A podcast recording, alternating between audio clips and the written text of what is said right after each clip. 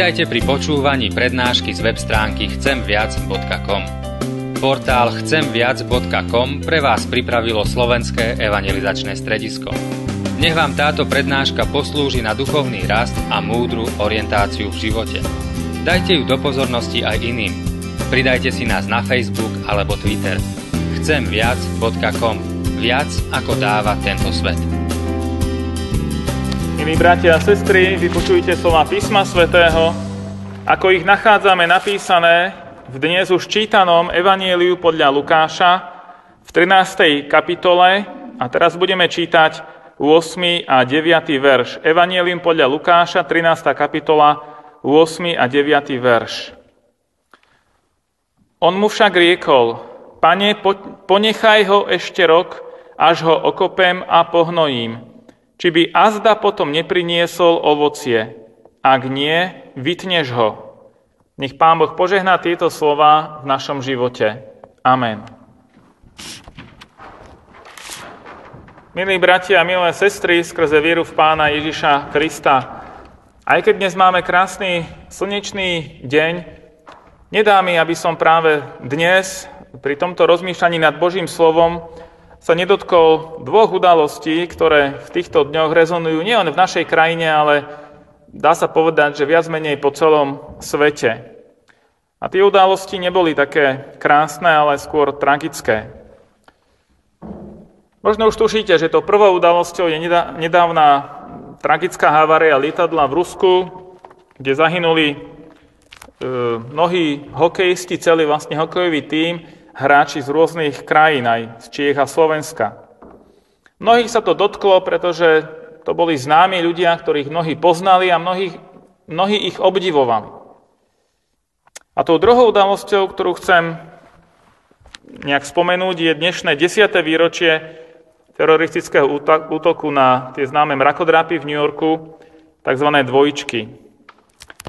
Tejto druhej udalosti mám tiež aj také osobné spomienky, keď som bol prvýkrát na študijnom pobyte v Spojených štátoch, tak som sa dostal aj do New Yorku a mal som možnosť stať na streche toho jedného mrakodrapu a pozerať z neho na celé mesto.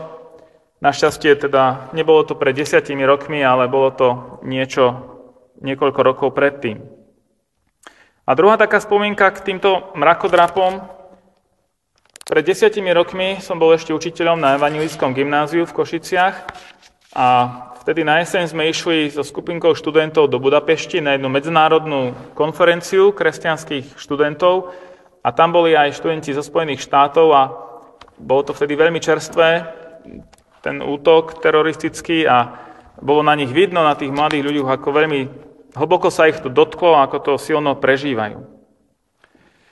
Ale samozrejme, toto nie sú jediné také udalosti tragické, v dnešnej dobe sme možno až príliš často bombardovaní cez rôzne správy a mass media rôznymi takýmito tragickými udalosťami.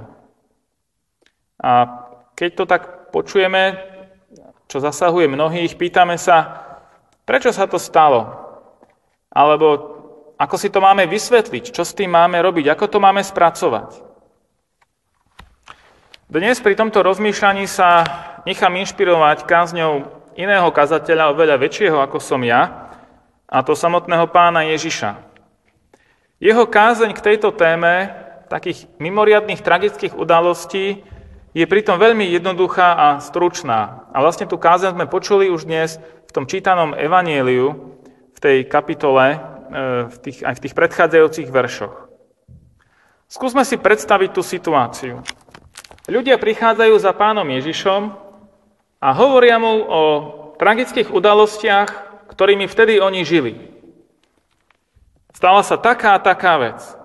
Pilát dal popraviť Galilejcov, ktorí sa vzbúrili veľmi brutálnym spôsobom.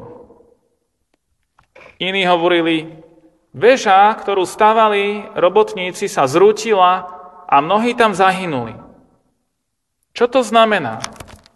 Čo ty na to, ako duchovný učiteľ, ako si to vysvetliť, keď mnoho ľudí tragicky zahynie? Ako tomu máme rozumieť? Pán Ježiš vo svojej odpovedi ukazuje, že ten tragický koniec týchto ľudí nenastal preto, že by títo ľudia boli horší ako ostatní, ktorí nezahynuli. A teda, že nejde priamo o trest za ich hriech. Možno aj my, keď sa nám niečo stane, niečo zlé, tak tak vzdychneme, och Bože, za čo ma to trestceš? Keď sa nám niečo zle stane, tak to tak nejak vnímame, že to asi Pán Boh nás trestá. Možno niekedy aj dieťaťu, keď neposlúcha a potom si spadne udrej, tak povieme, že no víš, Pán Boh ťa potrestal. Ale to, že sa nám stane niečo zlé, nemusí vždy znamenať, že nás Pán Boh trestce.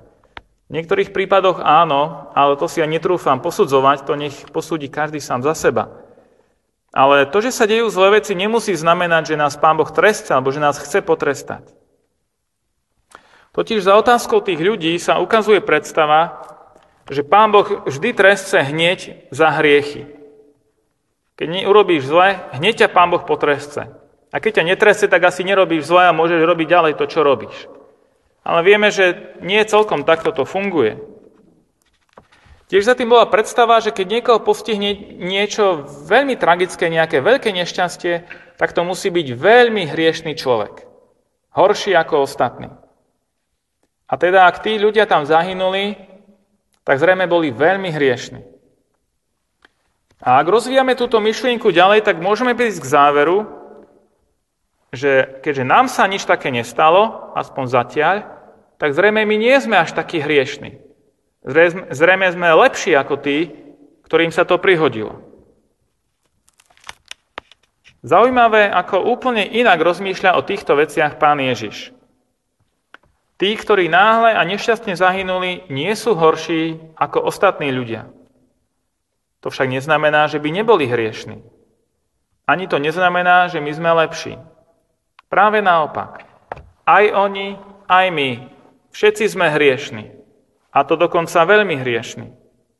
A keď sa nebudeme kajať, tak aj nám sa môže stať niečo podobné. Teda to, že my žijeme, nie je preto, že by sme boli menej vinní ako tí druhí, ktorí odišli možno náhle a neraz sa nám zdá, že veľmi predčasne. Všetci sme pred Bohom rovnako vinní a zaslúžili by sme si všetci rovnako rýchly proces. Teda, aby som zhrnul túto prvú časť, pán Ježiš tu nabúrava také dve rozšírené predstavy. To prvé, že tragické nešťastia sú vždy trestom za hriech. A to druhé, čo vyvracia, je, že my, čo sme prežili, sme v podstate celkom dobrí. Nie. Tí, čo zahynuli, boli hriešni, ale nezomreli kvôli tomuto hriechu. My, čo sme zrešili, nie sme od nich o nič lepší. A ak sa nebudeme kájať, môže prísť a nás prekvapiť aj náš koniec. Dvakrát tu pán Ježiš opakuje výzvu k pokániu. A aby sme túto výzvu k pokániu neprehliadli, pokračuje pán Ježiš podobenstvom. Pán Ježiš hovorí podobenstvo, ktorým presúva našu pozornosť od tých druhých ľudí smerom k nám. Ako je to s nami? My nemáme čo riešiť a posudzovať druhých ľudí, najmä pokiaľ sme ešte nevyriešili svoj vlastný život. My sme ako ten ovocný strom, nad ktorým majiteľ váha, či ho má ešte držať vo svojej záhrade. Ten strom totiž úrodu neprináša. Položme si otázku, nie sme aj my ako taký strom, ktorý zaberá v záhrade tohto života miesto a neprináša úrodu? Úrodu, ktorú od nás očakáva Pán Boh? Zaberáme tu nejaké miesto. Ale aký to má zmysel? Čo by sa stalo, keby sme boli zo záhrady odstránení? Vyťatie stromu zo záhrady, to je smrť. To je súd nad životom človeka. To je ten konečný verdikt nad našim osudom. To je koniec bez, mo- bez možnosti nápravy či zmeny. Keď je už sekra priložená ku, kmeni, ku kmeňu stromu, už vtedy nie je času na nápravu a na pokánie. Záhradník, alebo vinohradník, ako čítame v Evanieliu, sa však za ten nešťastný strom pred majiteľom vinice prihovára. Ešte mu daj šancu. Ešte na ňom popracujem. Potom, ak sa to nezlepší, potom príde súd. Potom ho vytneš. Je to akoby rozhovor nebeského Otca so svojim synom Ježišom. Otec by už nad nami vyriekol svoj spravodlivý súd, ale pán Ježiš sa za nás ešte prihovára. Áno, ak by mal pán Boh konať s nami len podľa spravodlivosti, ak by nás mal trestať hneď za naše hriechy, tak by sme tu už dávno neboli. Nezaslúžili by sme si už ani o minútu dlhšie, aby sme tu zaberali nejaké miesto. Ale Pán Boh nenakladá s nami podľa tejto prísnej spravodlivosti, ale jedná s nami na základe zásluh Pána Ježiša, ktorý sa k nám prihovára, ktorý sa za nás prihovára a tak k nám prichádza jeho milosť. A my žijeme ešte v tejto dobe Božej milosti. Sekera ešte nie je priložená k tomu stromu. Ešte stále je čas na pokánie a zmenu. Ale je to aj varovanie. Varovanie z tých udalostí, ktoré sa okolo nás dejú. Varovanie spočíva v tom, že nikdy nevieme, kedy sa pre nás ten čas milosti skončí. Ak ťa Pán Boh ešte šetrí alebo drží na tomto svete, má to zrejme jeden z dvoch dôvodov, ktoré chcem povedať. Ten prvý dôvod je, že ti ešte dáva čas na pokánie. A ten druhý dôvod, dáva ti čas, aby si dokončil službu, ktorú Pán Boh pre teba pripravil. Tak ako v tom podobenstve ten záhradník dal ešte čas tomu stromu, aby sa zmenil, aby začal prinášať ovocie a tak, aby plnil tú úlohu, pre ktorú je strom e, zrodený, aby prinášal ovocie. A to je obraz nášho života. Vidíme, že tieto dve veci veľmi úzko spolu súvisia. Jedna z druhej vyplýva, pretože bez toho, aby sme sa zmenili skrze pokánie, nemôžeme vykonať to, čo Pán Boh chce, aby sme vykonali. Strom, keď začne dávať ovocie, znamená, že sa zmenil. Z neplodného sa stal plodný. Včera som bol večer, alebo ráno, aj večer, aj ráno som bol v obchode, ale ráno, keď som bol v obchode, ma stretla jedna známa a spýtala sa ma, že ako sa mám, a ja som nechcel odpovedať tak klasicky, že dobre, tak som povedal, no mám sa lepšie, ako si zaslúžim. Túto odpoveď som si nevymyslel ja, ale som ju počul pred niekoľkými rokmi od jednej spolusestry z nášho cirkevného zboru a veľmi ma to oslovilo táto odpoveď a tak príležitostne ju tiež aj používam. Mám sa lepšie, ako si zaslúžim. A tu pani to tak zarazilo a tak sa zamyslela, ale to hádam nie. Vie, že ja som farára, tak ako predpokladá nejak, že farár žije tak nejak asi lepšie ako druhí ľudia a teda, že si zaslúži farár sa mať dobre, alebo nejak takto. Ale ja som uistil, že nie, že mám sa určite lepšie, ako si zaslúžim, ale detaily nebudem vám hovoriť, že v čom, ako môj život nie je v poriadku. A uvedomil som si v tej situácii, že ako vlastne máme mienku o sebe. Ako často si myslíme, že sme lepší, ako naozaj sme a si myslíme tým pádom, že si zaslúžime niečo lepšie ako to, čo máme. Ak niekto druhý nesplní nejaké požiadavky na 100%, tak ho vieme kritizovať. Ale ak my sami zlyháme a nie sme 100%, tak si to vieme ospravedlniť a vieme si to zdôvodiť, prečo to tak je. Ale obstaja tieto naše výhovorky pred Pánom Bohom? Nie je čas na pokánie aj pre nás? Nedávno bola v našej cirkvi tzv. nedeľa pokánia, kedy si tiež pripomíname pamiatku zničenia Jeruzalema, čo je také isté memento alebo varovanie aj pre nás do dnešných dní. Áno, kým máme čas, vždy je čas aj na pokánie. A tak dovoľme, aby záhradník, ten Ježiš Kristus, popracoval ešte aj na našom živote – Nebráňme sa tomu, že nás chce prečistiť.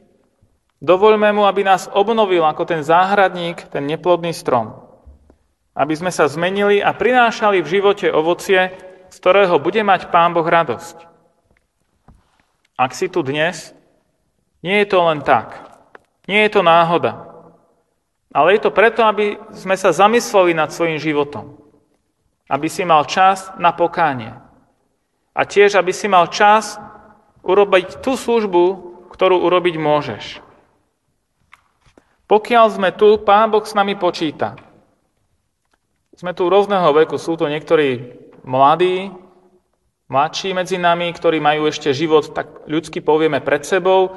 A sú to medzi nami aj starší, ktorí možno povedia, že tie svetlé zajtrajšky majú už dávno za sebou. Ale bez ohľadu na to, že koľko máme rokov, to, že tu sme, znamená, že Pán Boh s nami ešte počíta. Ešte tá sekera nebola priložená ku kmeňu nášho života.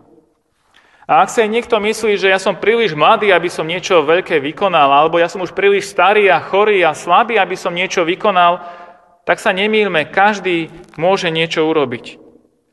Z každého z nás môže mať Pán Boh radosť. Aj keď je človek pripútaný na lôžko a slabý, že už nevie ani nahlas rozprávať, ešte stále sa môže v duchu modliť za druhých. A koľky potrebujú naše modlitby? Aj tí druhí, ktorí sa nemodlia, potrebujú čas k upokáňu. A možno práve tá tvoja modlitba, hoci slabá, nedokonalá, môže byť pre druhého človeka impulzom k tomu, že sa obráti k Pánu Bohu a že sa dá na pokánie. My máme v rodine ešte jednu vyše 80-ročnú babku, ktorá je trápená tiež rôznymi nemocami, chorobami, slabosťou. Nemôže už prakticky konať žiadnu prácu, hoci práca bola pre ňu jej život. Práca na poli, okolo statku, v záhrade, to bol jej život. Ale teraz sa môže tak najviac pozerať na druhých, keď tí robia. Pred nejakým týždňom sme boli tam kopať zemiaky celou rodinou, to je teraz taká obľúbená činnosť v mnohých rodinách, tak ona tak pozerala na nás smutne, že joj, ako by som tú motiku rada chytila do ruky a išla s vami na pole. A my zase sme si hovorili, ako by sme radi tú motiku z tej ruky pustili a nechali druhého, aby robil. A keď sme potom tak s manželkou sa rozprávali o tej bábke, tak sme tak skonštatovali, že, lebo ona tak neraz aj tak už povie, že no na čo som už tu, aj vás trápim, aj, aj ja sa trápim že prečo ma už Pán Boh nezoberie k sebe domov, tam by mi bolo lepšie. A tak sme povedali, neviem, či je to naozaj tak, ale že možno práve preto ju tu Pán Boh necháva, lebo ona je hlboko veriaci človek a veľa sa modlí každý deň za všetky svoje deti a vnúčatá. A má ich dosť. A to je taká jej služba za nás, že sa za nás modlí. A my si to možno niekedy ani nevážime alebo necelkom uvedomujeme. My sme uponáhľaní, potom sme unavení Robíme možno až príliš veľa vecí a modlitbu odbavíme tak, aby bola, ale nevenujeme jej možno toľko času, ako práve tá naša babka. A tak som si uvedomil pri tom, že vďaka za tých, ktorí možno už nič viac nerobia, ale ešte stále sa za nás modlia. A ich modlitby nás držia tam, kde sme. A tak každý z nás má to miesto pre službu svojmu blížnemu. Či je to modlitba, alebo nejaká praktická pomoc, alebo niečo iné, alebo to, čo robíme vo svojej práci, každý z nás môže vykonať to, čo Pán Boh pre nás pripravil. Ale je potrebné využiť ten čas, ktorý nám Pán Boh dáva. Využiť ho k pokániu a využiť ho potom k službe, k tomu, čo nám Pán Boh dáva. To je výzva aj pre ten dnešný deň. V tom príbehu, ktorý Pán Ježiš povedal, je pre nás poučenie, varovanie, ale aj pozvanie, aby sme ten čas, ktorý nám Pán Boh dáva, skutočne využili. Nech vás Pán Boh požehná. Amen. Milí bratia a sestry, teraz sa skloňme pred Božou tvárou k modlitbe a môžeme najprv v tichosti rozímať, rozmýšľať nad zvesťou Božieho slova a v tej tichej chvíľke sa obrátiť k Pánu Bohu vo vlastnej pokornej a úprimnej modlitbe.